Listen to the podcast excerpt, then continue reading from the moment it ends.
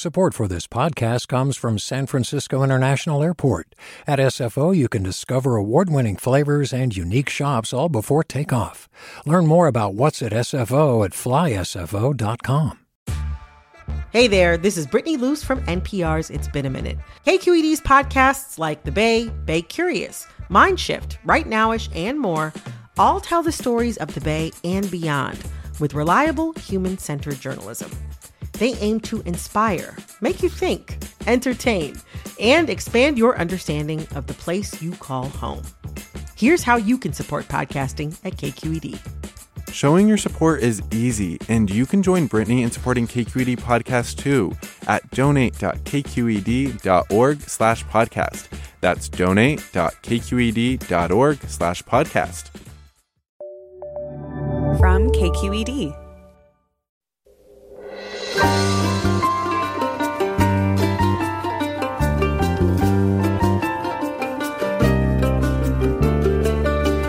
From KQED Public Radio in San Francisco, I'm Mina Kim. As the coronavirus mutates quickly, medical experts are calling for stricter adherence to masking and social distancing rules and faster vaccinations. California announced plans last week to move to an age based system to speed up vaccinations, which has drawn backlash from people who are immunocompromised and some essential workers frustrated over delays. Delays made worse this past weekend when anti vaccine protesters managed to temporarily shut down a major LA vaccination site.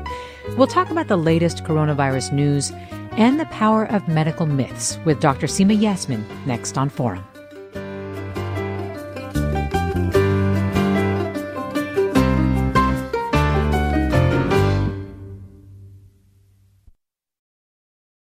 This is Forum. I'm Mina Kim. Vaccine makers are trying to adapt their formulas and doses to a rapidly mutating coronavirus, while state officials scramble to speed up a rocky vaccine rollout to stop the more transmissible variants from taking hold.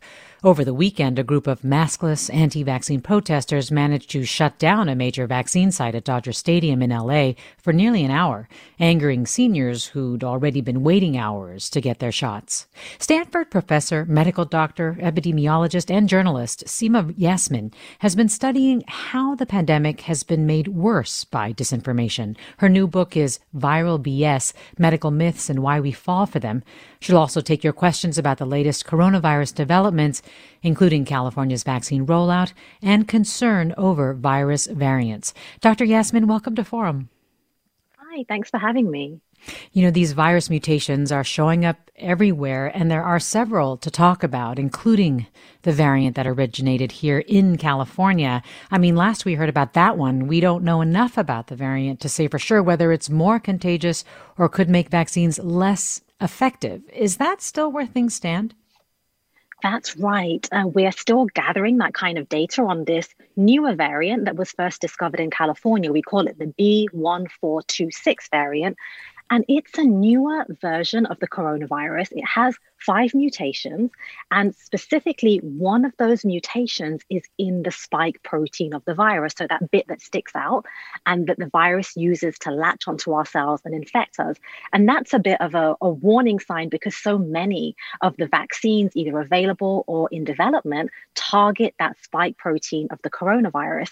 And the interesting thing here is that the US has not done a good job and still really isn't sequencing enough mm. coronavirus samples.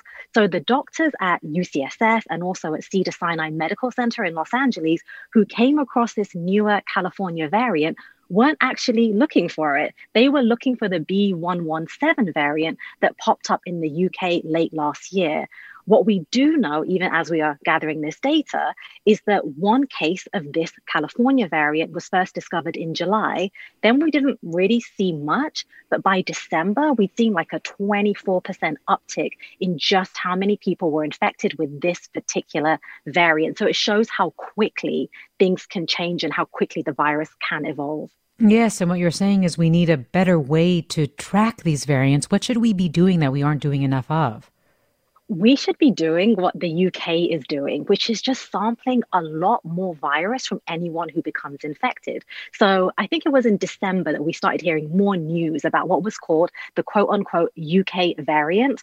And I was a bit frustrated by that wording, not because I'm British or anything, no bias, but I was thinking, well, of course that variant was found in the UK because the UK is doing about half the planet's share of coronavirus sequencing. So you mm-hmm. go looking for variant strains of the virus and guess guess what? You're going to find them because this is what viruses do. They evolve and they develop mutations that usually make them stronger, fitter, and faster. So to me, it felt a little bit cheeky. We were calling it the British or the UK variant. And actually, we have, of course, now seen it in the States. We've seen it, I think, in about 15 or so states.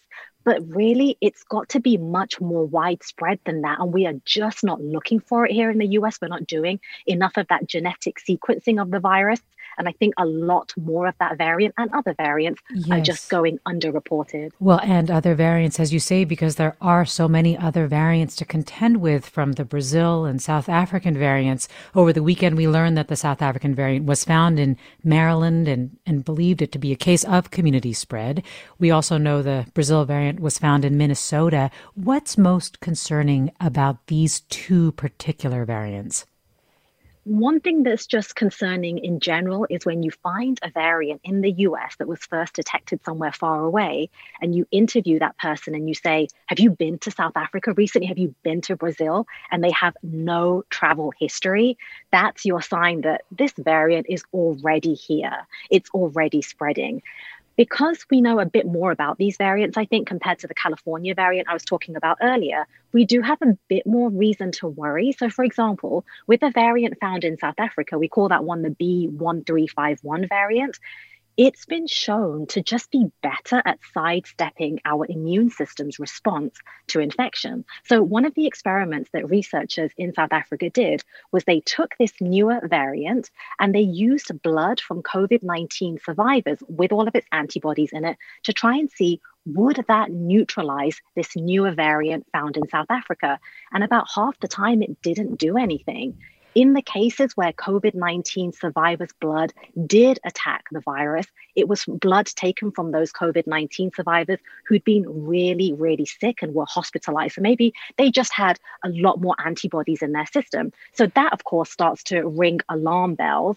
The good news ish, I would say, is particularly with that variant, we're still seeing good signs that existing COVID 19 vaccines do seem to work against it. Of course, the big news of last week was with that newer Johnson and Johnson vaccine right. was not as efficacious against the South Africa variant. And I worry and I wonder that we'll just see more of that and we'll have to get nimble with developing and redeveloping vaccines to deal with the variants. When you say not that efficacious, so for example, the effectiveness dropped from 72% in the United States to 57% in South Africa with regards to the Johnson & Johnson that single dose vaccine.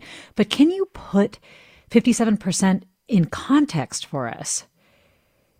in context, actually, 57% isn't that bad right. when it comes to a vaccine's efficacy. So it's good you asked me that question, Mina, because think about the flu shot, which I get every year. I tell everyone to get every year it's somewhere in the region of 40 to 60% efficacious, you know, from clinical trials.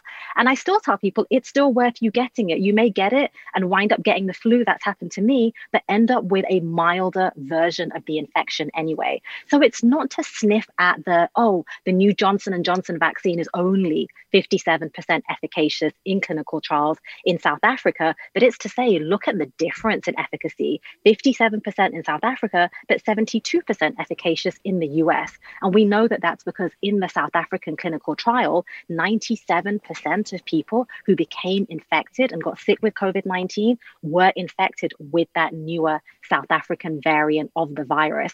The kind of good news here, and of course, we'll be seeing more of this as we are challenged with the new variants, is that mRNA vaccines like the Pfizer BioNTech and Moderna ones, you can be really nimble and flexible with switching them up a little bit. So early last year, I interviewed some officials at Moderna, and they said to me, look, the Chinese scientists gave us the genetic sequence of the coronavirus first week of January three days later, we had come up with a vaccine because mm. that's how quick you can be with mRNA technology. So the bulk of 2020 wasn't actually developing those vaccines, it was really testing them and figuring out how to ramp up um, the supply chain. And so I think that gives me a little bit of like, oh, I think we're going to see more and more variants, but if we're going to use mRNA technology, maybe we can be as almost as quick as the virus in developing newer vaccines that work against them.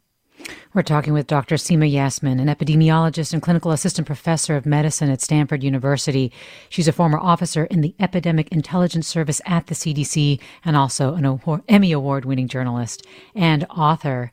And you can join the conversation with your questions for Dr. Yasmin by calling 866 733 6786. Again, 866 733 6786. You can get in touch on Twitter or Facebook at KQED Forum or email your questions to forum at kqed.org. Well, it'll be some time before the Johnson & Johnson vaccine is, is authorized and it can be then rolled out for distribution. Uh, in addition to that, it's we've had a relatively slow and chaotic distribution period. So there are things that we should be doing now, right, to avoid the new coronavirus variant. I just want to ask you about a lot of articles I'm seeing popping up suggesting that we should be double masking, you know, adhering much, much better to the kinds of safety protocols that have been in place, maybe doubling down on those. Can you talk about what we can do right now? Yes. So I think right now, many of us are beyond fed up, fatigued by COVID. People are even labeling it COVID resentment because it's just been going on for so long. The problem is that now, in our fatigued state, we actually need to be even more careful. Yes, we've turned the corner. The number of cases and hospitalizations is starting to trend down, which thank goodness for that. But at the same time, like we've just talked about, we're in a race now between the vaccines and the viral variants. So you want to be even more careful now, perhaps even more careful than you've been in the entire past year, the past 12 months, to limit your exposures. And the frustrating thing here is that, you know, we are having this conversation in the United States, arguably one of the wealthiest countries in the world, we still have an N95 shortage. We still have an N95 respirator mask supply chain issue. Doctors, nurses, frontline workers are having to reuse them because ideally, I would say you wear that and you have a constant supply of those. You're good as long as it fits you properly. In the absence of that, if we're still using homemade cloth masks or cloth masks that are quite thin, it does make sense then to double up to try and limit the amount of germs that can get into your breathing space and that you can breathe out and send off to others. So, limiting exposure, physical distancing, not traveling if you can help it, and double masking could go a long way, I think, in preventing us from becoming infected at this crucial point when we're seeing more and more spin offs, newer variants of the coronavirus. The thing is, though, it's hard enough to get people to wear one mask in many parts of California. I mean, masking was politicized, especially in the previous administration. You're an expert on health communication. How do we change that? It's incredibly difficult given how much damage has been done because instead of masks being this, hey, here's a relatively cheap and easy thing that you could do to literally save a life today, right? Keeping your gym germs in and keeping other people's germs out it became, as you said, so heavily politicized, and your decision to wear a mask became an act of bipartisanship almost. One of the things that I do at the Stanford Health Communication Initiative is track the misinformation and disinformation that's spreading about masks or about vaccines and other public health interventions. And it went from don't wear a mask because they're toxic and they'll poison you with carbon dioxide, which is all false, to messages online that were saying masks go against the idea of American freedom. If you wear a mask, you are anti American. So that's what we're up against. And in a nutshell, because I could talk about this for hours, we need communication strategies that speak to specific communities and to speak to their specific anxieties, fears, concerns, legitimate distrust of medical establishments. I think, absent that, and just with a one size fits all public health message, it can be really difficult to have successful communication campaigns. Well, we'll talk more about messaging and why it's so important, especially right now with these variants, with Dr. Seema Yasmin after the break. I'm Mina Kim. You're listening to Forum.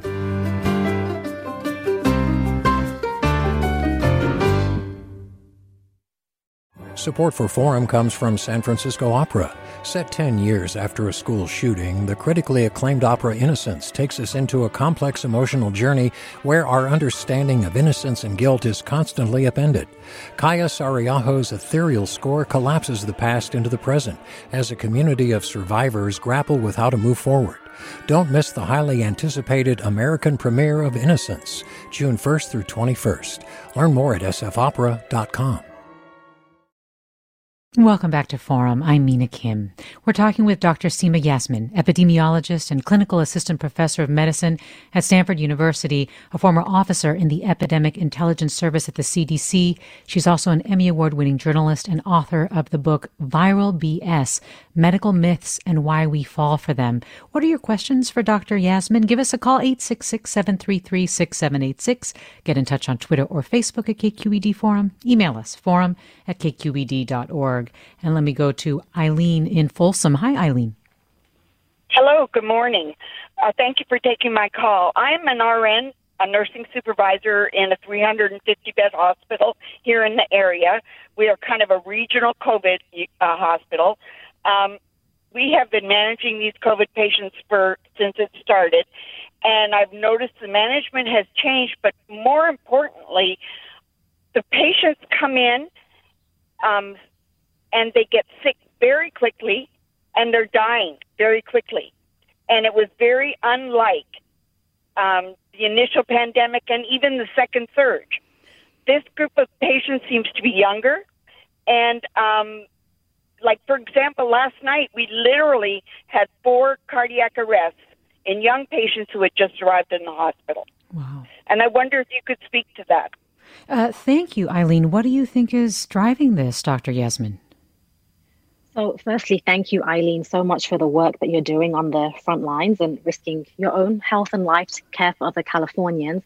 This has been the topic of debate for a while now because I've heard it from other people um, as well as from Eileen right now. There's been this question that is the newer B1426 California variant responsible for perhaps more severe infections, but also for an increasing number of large outbreaks in California towards the end of last year and a doubling in the California COVID death rate that we saw in like November and December when things got really bad. It goes back though to one of your earlier questions, Mina, in that it, we feel like it's too soon to say. And and even if you look at what happened in the UK initially, when we first talked about that B117 variant, we said, well, it doesn't look like it kills people more, doesn't look like it causes more severe infection, that it is more transmissible. Well, even that alone can result in perhaps more death and perhaps more severe disease. Because, for example, if we're saying it's 70% more transmissible, then the R number goes from 1 to 1.7.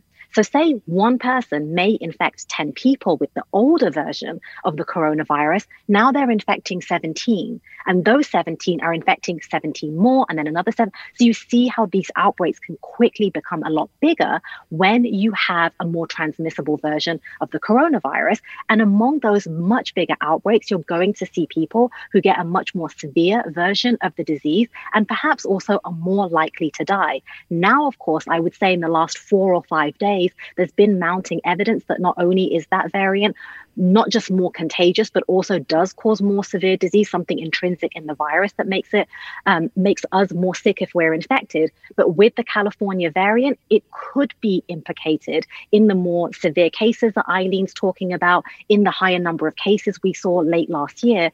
But it's too soon to say.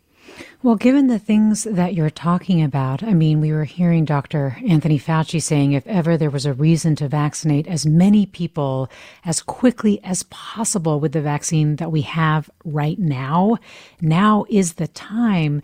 But, you know, as as we were alluding to earlier with the vaccine rollout, I mean, there have been a lot of changes to the eligibility criteria recently, which gets into a whole bunch of things that I know you address. One of them being people feeling like the way California, Governor Newsom, state officials have been talking, they, they feel somewhat misled by the way that mm-hmm. the state had been talking about how they were going to do the vaccine rollout initially with, you know, health workers, some seniors, some uh, essential workers and then moving on towards other essential workers and people with, uh, you know, compromised immune systems, disability, and so on. And now, as of last week, we're hearing no, in fact, we're going to push that group down and move to a age based eligibility system. I mean, can you talk a little bit about what the state needs to do here to try to get this vaccine rollout back on track and in a way that feels equitable?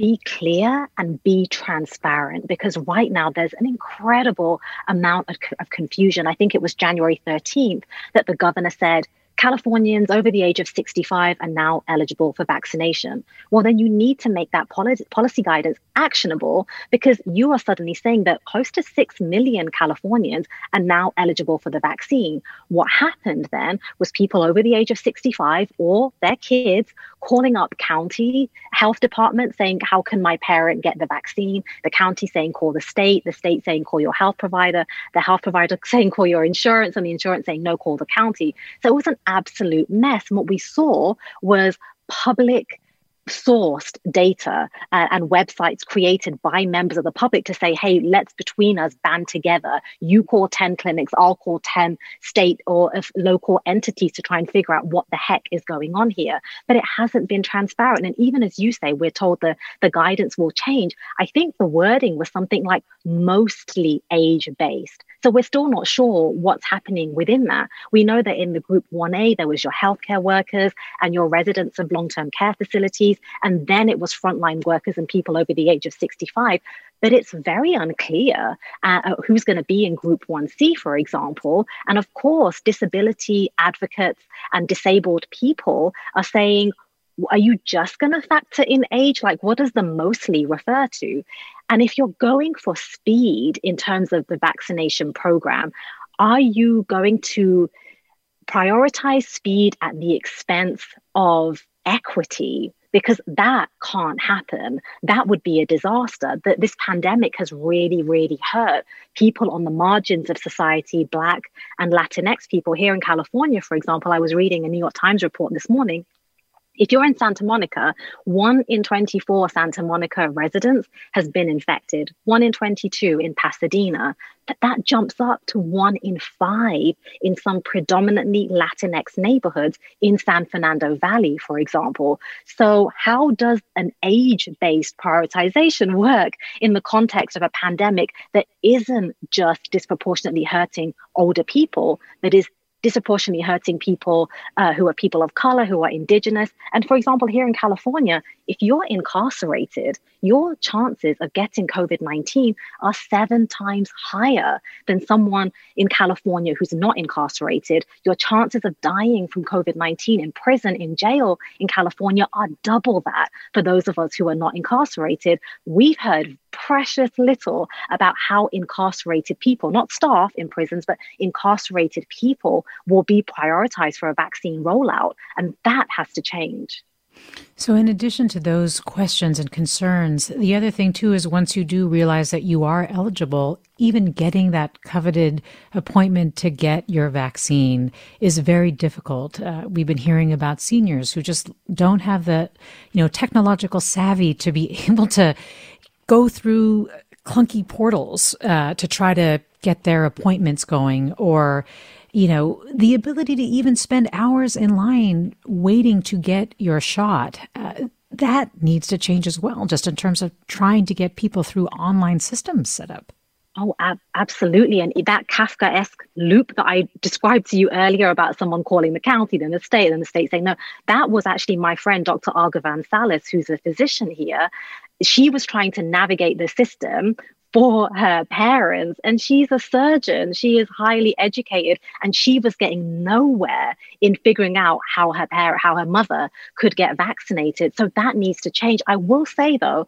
this isn't just a California problem. Of course, we can talk about California specific issues, but the US nationally does not have a national immunization recording system. We have a really good one for reporting any adverse events that could be linked to vaccines. But across the US, we have 64 different immunization registries. They don't all talk to each other. This is like a problem that's 30 or 40 years old. And anyone listening who works in childhood immunizations will know that system is so patchy and broken.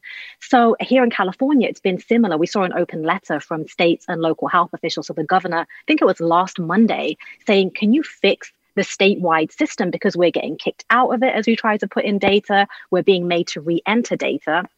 It's embarrassing that we are the home to Silicon Valley, but our statewide reporting system for vaccines has been plagued with coding errors and data lags and all sorts mm. of mistakes.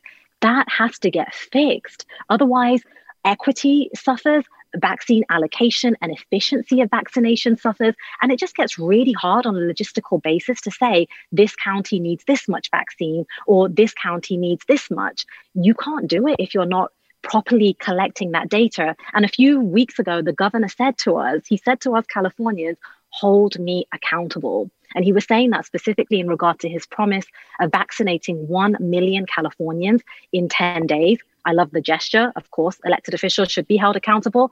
We can't hold you accountable if we don't have the data. So we actually don't know. Did he meet that target in 10 days? Did he meet it in 12 or 15? Don't know. Haven't got the numbers. Don't have access to the data. Let me go to caller Jill in Oakland. Hi, Jill. Hi. Thank you for having this super important discussion. I was just having a conversation with my partner yesterday about some of the confusion around how the vaccine works. Uh, he happens to be a pilot, considered an essential worker, and will be vaccinated soon. And he's wondering, should I be receiving this vaccine over someone else? Because uh, our question was, can a person vaccinated still pass the virus to another person? When can you stop wearing your masks? Should you stop wearing your masks ever? And uh, uh, just generally around the misunderstanding about how the vaccine will work after you're vaccinated. Jill, thanks. I mean, I think you really are hitting on the head a question that I have definitely seen now that you are starting to have more people vaccinated, and, and that is what can you do safely uh, once you've been vaccinated? Sure. So in California, about 6.9% of us have received at least the first dose. About 1%, 1.5% have received both doses. Even for those of you who are the lucky 1.5% who've gotten both doses, you still have to wear your mask and you still have to physically distance. And that's because in the clinical trials that tested these vaccines, we were testing them to see how well do they prevent you from becoming severely sick with COVID 19. That means we actually don't have any evidence to show that if you're vaccinated, you are less likely to transmit the infection to others. That's because you can get vaccinated with these vaccines and you might still get infected, but the vaccines are so efficacious, around 95% efficacious in when it comes to the mRNA vaccines at preventing you from getting sick, even if you get infected. However, there's still a chance that you could be protected against severe infection because you got the shots, but that you could pass the virus on to other people who are vulnerable, who could become very sick, who could even die. And so I think sometimes I get asked this question like, when can we go back to normal? And I think often that's like normal being, let's not have to wear masks let's be able to like go to football games and crowds together it will take a while to get there because we'll need herd immunity. In the meantime, if you've had one shot or two shots, even, you still have to wear the mask because you could still potentially transmit the virus to other people. And we're still trying to figure out just what that risk is, right? We are. And what happens is once you roll out a vaccine into the real world and you get all your like messy situations because the real world is not black and white like a clinical trial, I hope that we will start to gather that data that fingers crossed shows us that not only do these vaccines protect you against severe disease, but they lower your chances of spreading the virus to others. But we don't have that information yet. Mary writes, My surgeon requires a COVID test six days prior to surgery. My vaccination is scheduled for one week before the required COVID test. Will the COVID 19 vaccine affect taking a test? Potentially, well, it may not, um, because it takes a while to get the antibodies once you've been vaccinated. It can take at least two weeks in some cases. I say possibly because it depends on what kind of COVID 19 test you're going for. If you're going for a PCR test, which I think is the best kind of test, then no, that getting the vaccine won't interfere with that. And you should definitely not delay getting vaccinated because you're going in for surgery. If you're eligible, you're being offered an appointment for the vaccine, please go ahead and get it. Well, John writes any published evidence yet on the efficacy of any of the COVID vaccines in the immunosuppressive, such as in solid organ transplant recipients? There, there is some data. I'm not totally familiar with it. So, what I'll do is echo what Dr. Fauci has said, which I think is good advice, which is that in those people who are immunocompromised, oftentimes over the years, they'll have been told, don't get this vaccine, don't get such and such a vaccine because of the ways that those vaccines were made. So often for viral infections, a vaccine will contain some part of the virus, even some entire weakened dose of the virus. With these mRNA vaccines, you're not being exposed to any virus at all. And that's why Dr. Fauci and others are saying go ahead and get these mRNA vaccines, even if you've been, uh, even if you've received an organ transplant, even if you are immunosuppressed. The flip side to that is that the vaccine may not work as well in you because your immune system may not build as good of a response as we'd like to the vaccination. But that's even more reason to get vaccinated because you would be one of those people that is most vulnerable and that we really worry about in terms of getting severe infection. Again, we're talking with Dr. Seema Yasmin, epidemiologist and clinical assistant professor of medicine at Stanford, a former officer in the Epidemic Intelligence Service at the CDC. Her new book is Viral BS Medical Myths and while and why we fall for them.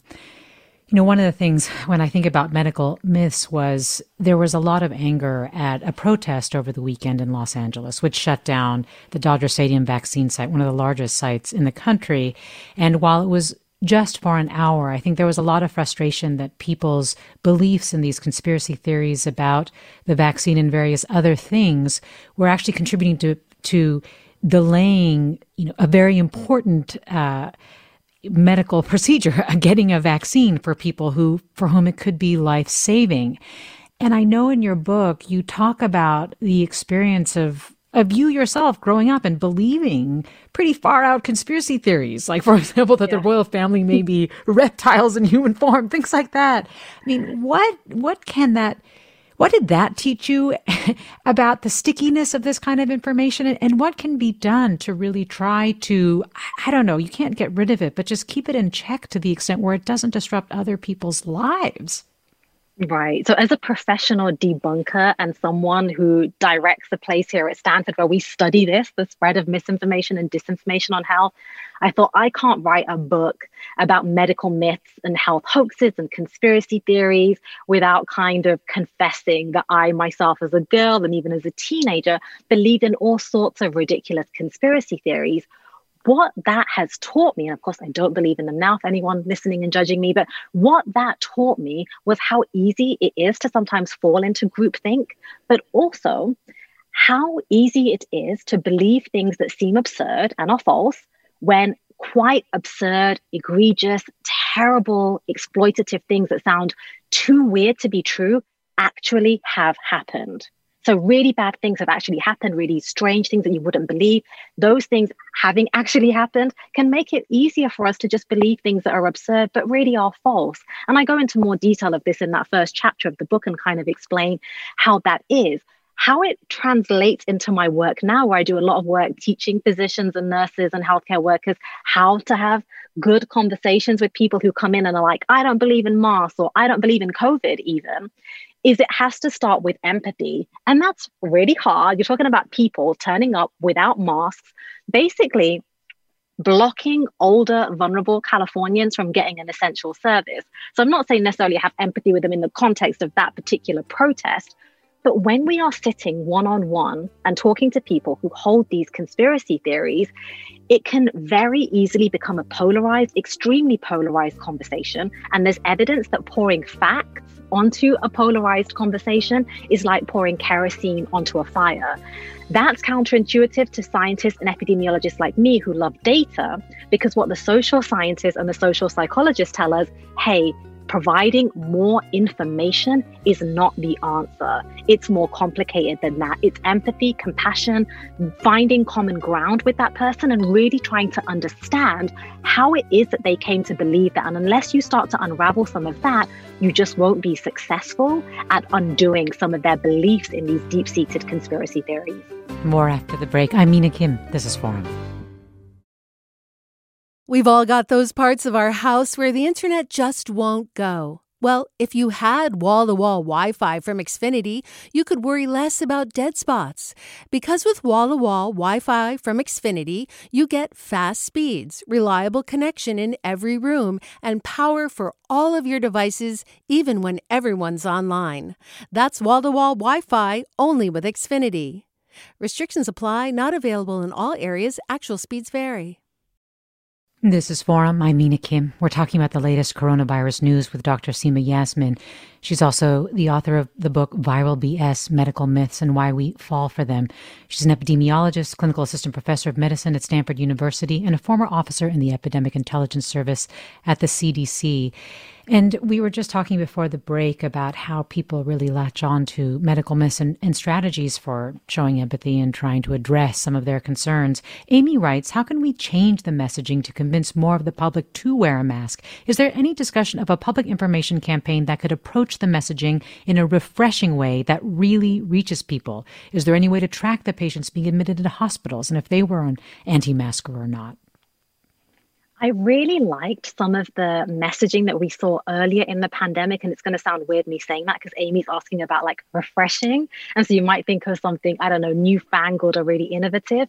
But some of what I think worked really well was like officials, like prime ministers and premiers in places like Singapore and New Zealand, you know, we saw there really frank, honest, whether it was YouTube videos or Facebook lives, just speaking to people almost on a daily basis with updates, to me, that was refreshing, like making top leadership accessible and accountable and enhancing that transparency. I think it sounds simple, it often doesn't happen, but it goes such a long way to building trust because here's the thing as we move through a pandemic caused by a novel virus, we're going to mess up. There are going to be mistakes. There are going to be, oops, we should not have done it that way. We should have done it this way moments. Actually, research shows that each and any one of those incidents alone doesn't have to foment distrust in the government if you are holding yourself accountable and making yourself accessible. We actually saw this happen kind of good in a good way during the Ebola crisis a few years ago. At the time, the CDC director was Tom Frieden, and he had quite regular press conferences. And he would say, We're sorry because we tried this thing out last week and it didn't go as planned. We're pivoting to this. So that's some of the, the better um, ways of communicating with the public that I've seen. Well, this listener tweets I'm a pregnant healthcare worker and nervous about getting the vaccine. Is there any further information on vaccine safety and efficacy in pregnancy? Also, since pregnant women are immunosuppressed, will the immune response be effective? So, this got even more complicated and confusing over the weekend and the latter part of last week for anyone who was staying up to this. What had happened was, unfortunately, and I think this was a big mistake, pregnant people were not included in many of the COVID 19 vaccine trials. I absolutely think that they should have been when you think about who's mo- most at risk of getting severely sick. And many pregnant people want to be involved in clinical trials but were excluded.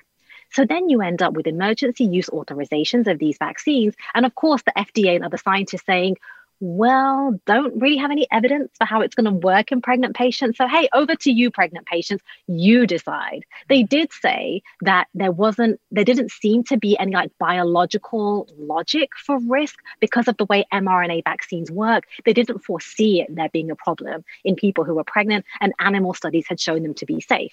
So that was the first bit that was already a little confusing. Like, wait, are you including us in the EUA? You're kind of not mentioning as much, but you're not also excluding us explicitly. Then this weekend, the World Health Organization comes out and says, we don't advise pregnant women to get these vaccines. I was shocked by that. And then I was annoyed because about a day later, or maybe two days later, they reversed their decision and said, oh, no, we're not saying that anymore. If you're pregnant, have a conversation with your doctor. Of course, I've talked to friends who are doctors and who are pregnant and have passed through the data themselves and decided, you know what, I'm going to weigh the risks and benefits. And they feel that the risks of contracting COVID 19 while pregnant are so much worse than any potential risk associated with the vaccine. And they've gone towards getting vaccinated. But I think a lot of this could have been mitigated if we'd included pregnant patients in the trials, and I hope we yes. do in the future. It's asking a lot of people to make decisions, very difficult decisions, right? Yeah. That that even professionals have a difficult time trying to to recommend or not. Caroline and Alameda, what's your question? Morning. Um, frequently during this discussion, your guest has referenced a mRNA vaccine, but I'd like to have a better understanding of an mRNA mRNA vaccine versus a DNA vaccine, which I believe the Johnson and Johnson uh, vaccine is in the latter category. Caroline, thanks. That's right. So we have also the AstraZeneca University of Oxford vaccine that's being used in the UK now, and the Johnson and Johnson vaccine, which could be potentially up for emergency use authorization in a few weeks. Both of those are not mRNA vaccines. They do something that's more akin to older vaccine technology in that each of them, the AstraZeneca University of Oxford one and the Johnson & Johnson vaccines, take a weakened version of another virus, an adenovirus that can't make us sick, and into that virus, they add a gene that makes the, the spike protein of the coronavirus. So that when you're injected with that, that virus that can't cause you harm acts as a vector. And that virus gets into your cells. It usually can't replicate itself, but your cells see that spike protein DNA from the coronavirus, use that to make the spike protein so that your body is has then already been exposed. And should you come into contact with the real deal, the real virus later on down the line, your immune system is like, aha, I have seen the spike protein before. I know what to recognize, and I already have an immune response ready. So that's the difference in terms of delivering the genetic code to our cells. On the one hand, you have the messenger RNA, but on the other hand, you have a piece of DNA that comes from the virus. Speaking of mRNA, Joe writes, well, variant mRNA responses have a shorter development time frame going forward. I mean, we've been hearing that Moderna and uh, Pfizer are trying to adjust their formulas, even maybe looking at booster shots, things like that will they have to go through the same sort of process for a vaccine uh, development, you know, in terms of all the clinical trials and other steps that are needed? Or, you know, could that development process be much shorter? I think it could be a lot shorter because here's the thing mRNA vaccines are new, but we've seen such success with the two mRNA vaccines we currently have. And we've seen just how quickly you can pivot and you can introduce a small change in those mRNA sequences based on whichever variants are out there. I think that what could happen is we could see a system where a variant emerges, the companies like Moderna, Pfizer, BioNTech go back to the drawing board and say, right, here's the variant. What do we need to change in a vaccine? What could next year's potentially booster shot look like? That could be a scenario. Let's tweak it. And because we know so much about how the vaccine works, and because we've gone through the rigors of phase one and phase two testing, maybe we need a phase three. Maybe we need some kind of expedited system for a vaccine where a very small change has been made. And I wonder if that's our future. And I even wonder actually if our flu vaccines will change to becoming mm. mRNA vaccines because, as you know, we have to get a different flu shot every year because we're basing it on the strains that are circulating. And I even wonder if there's a scenario where every year you go to get your flu shot, but actually it's your new COVID shot as well. That could be a possibility. Let me go to Terry in Livermore. Hi, Terry. Hello. Thank you for taking my call. Um, doctor, my son has um, had two uh, transplant surgeries for three organs. So he's very high need. He's 44 years old, and when he's uh, contacted his providers, they've all suggested that he talk to the next specialist and get on a list at the next facility. Um, his concern is that now, with the governor's uh, new schedule, he may actually be uh, be on the list after the over 65s. Uh, his need is great. Do you have a suggestion of how we can navigate this and and he can get on a list somewhere? Terry, thanks. Mm-hmm. That that's my concern too, Terry. That with the little we've been told about the next stage of prioritization, it sounds like, and I quote, mostly aged based prioritization, which makes me really worry about people like your son who are not 65 and older, but are disproportionately at risk for COVID-19. Yes. I don't have a way of navigating that right now, besides saying that we all need to put pressure on our officials and our lawmakers to say, yes, speed of the vaccine rollout is so important, but so is making sure that it's equitable and so that we're not just factoring in one thing like age. Like, hello, in, I'm in Silicon Valley. We can develop algorithms that do more complex things than just factor in a person's age. It also needs to factor in things like race and ethnicity, which unfortunately impact outcomes. And it also needs to factor in the other chronic conditions that that person is living with. Right now, Terry, I don't, I wish I had a simple answer to you for you to say, you call this number and your son can be prioritized. That's sadly not where we are right now. I don't uh, but I, I, really hope we end up with a system that does not just take into account people's age and really looks at the particular needs of people like your son who are high risk. And yes. speaking of, thank yes, you so much. Well, Terry, thank you for sharing that, and, and best of luck. I mean, speaking of vaccine eligibility, Patricia writes, in one county, over 65 can get it. In another county next door, you have to be 75. One healthcare right. provider is signing up over 75, another over 65. Why should someone get preferential treatment because of where they get their medical care? Should be universal throughout the state.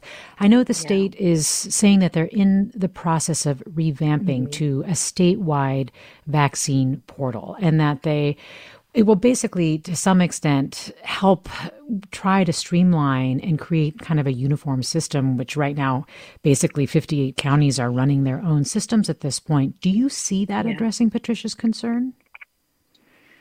It has the potential to. We see this announcement that Blue Shield of California is going to help with this centralized system. Right, as a third party. Uh, I, I Right. And I, I worry that we don't even understand why they have been called in to do that. I we do know that they contributed a million dollars to the governor's election campaign in 2018, but some transparency around that would be nice too. And transparency around what a centralized system will look like. I do think that in California, we are lucky to have a Surgeon General, Dr. Burke Harris, who understands these problems, who understands the issue of equity and not sacrificing equity for speed. I just hope her concern concerns and her expertise translate into a statewide centralized system that takes into account people like Terry son, to be honest, and takes into account the fact that, like I said earlier, one in 24 people in Santa Monica have been infected, but one in five in some predominantly Latinx San Fernando Valley uh, communities that needs to get factored in too. So I see all of the potential, but I also am so frustrated that we knew our national and statewide immunization registration systems were broken. It's honestly, as a public health person who came to America 10 years ago to train in public health here, I will tell you this is old news. It's 35 year old, 40 year old news that these national and statewide systems were broken. Why are we having these conversations in 2021? Why weren't these conversations and these logistical challenges being mapped out early in 2020 while vaccine scientists were in the lab? Why weren't our elected officials at their computers figuring out algorithms and supply chains and systems that would make sure we'd have really quick and equitable rollout of vaccines the minute they were authorized by the FDA? We're talking with Dr. Seema Yasmin, epidemiologist, Stanford professor, and medical doctor. You're listening to Forum. I'm Mina Kim. Well, let me go to caller David in Martinez. Hi, David. Join us. Yeah, my frustration is around uh, the vaccine production and the fact that taxpayers for the risk of the research and development and the trials, and yet we're still allowing the drug companies to maintain their patent monopolies Well, let me see what Seema Yasmin has to say about that.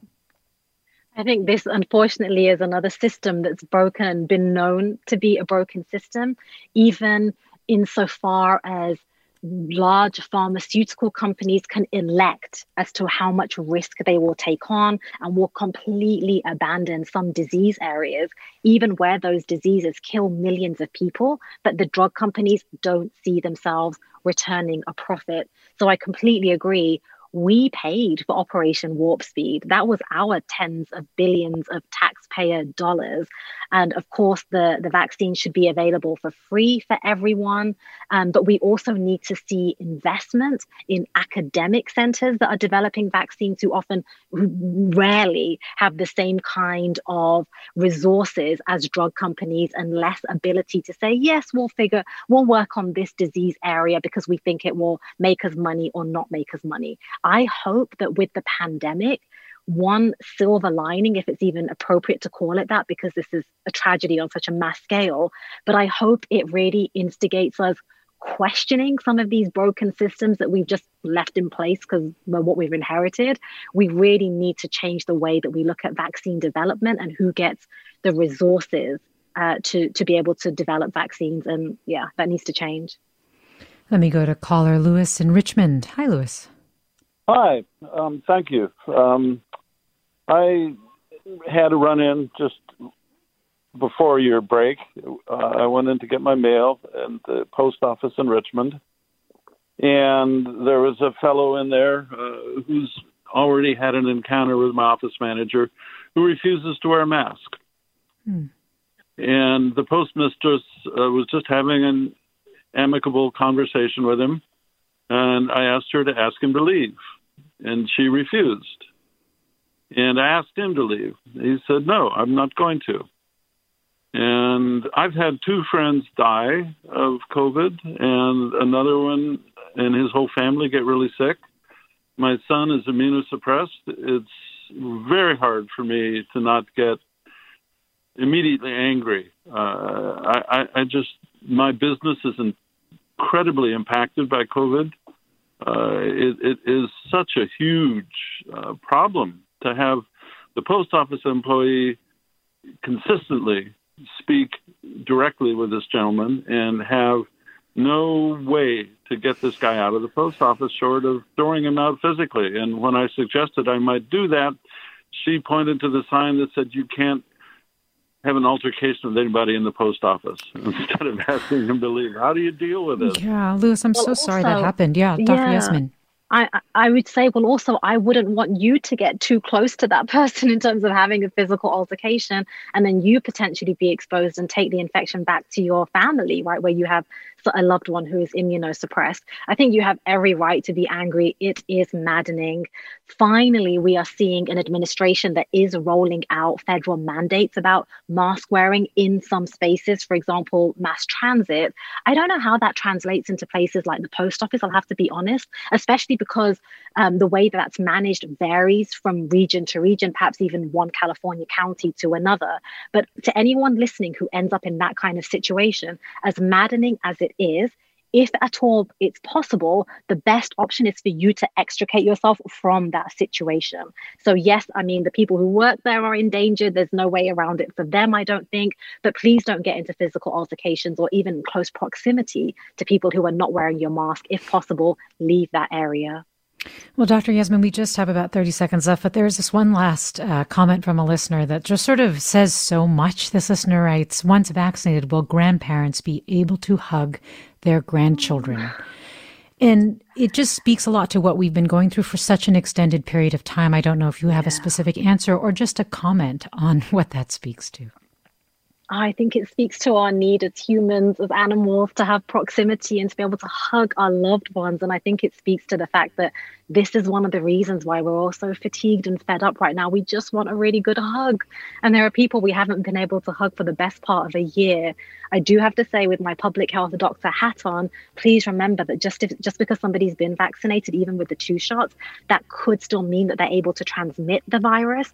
So please don't go hugging people just yet unless they're in your pod Otherwise, if you've been physically distancing from them already, just because they got the shot doesn't mean that you can give them a hug yet. I'm sorry. But I hope that by, you know, we'll quickly get 85% of us vaccinated and then we'll have safe herd immunity and then the hugging can commence. well, Dr. Yasmin, thanks so much. I really appreciate having you on. Thank you. Thanks for listening to Forum. Funds for the production of Forum are provided by the members of KQED Public Radio and the Germanacos Foundation and the Generosity Foundation. Support for Forum comes from San Francisco Opera. Set 10 years after a school shooting, the critically acclaimed opera Innocence takes us into a complex emotional journey where our understanding of innocence and guilt is constantly upended. Kaija Saariaho's ethereal score collapses the past into the present as a community of survivors grapple with how to move forward. Don't miss the highly anticipated American premiere of Innocence, June 1st through 21st. Learn more at sfopera.com. We've all got those parts of our house where the internet just won't go. Well, if you had wall to wall Wi Fi from Xfinity, you could worry less about dead spots. Because with wall to wall Wi Fi from Xfinity, you get fast speeds, reliable connection in every room, and power for all of your devices, even when everyone's online. That's wall to wall Wi Fi only with Xfinity. Restrictions apply, not available in all areas, actual speeds vary all over the country. We need to improve reading in Wisconsin. Schools are changing the way they teach reading. I'm calling for a renewed focus on literacy. We have gotten this wrong in New York and all across the nation. And it's happening because of a podcast. I think your podcast has changed my life. And I'm going to share this podcast with everyone I meet. Sold a Story investigates how teaching kids to read went wrong. New episodes of Sold a Story are available now.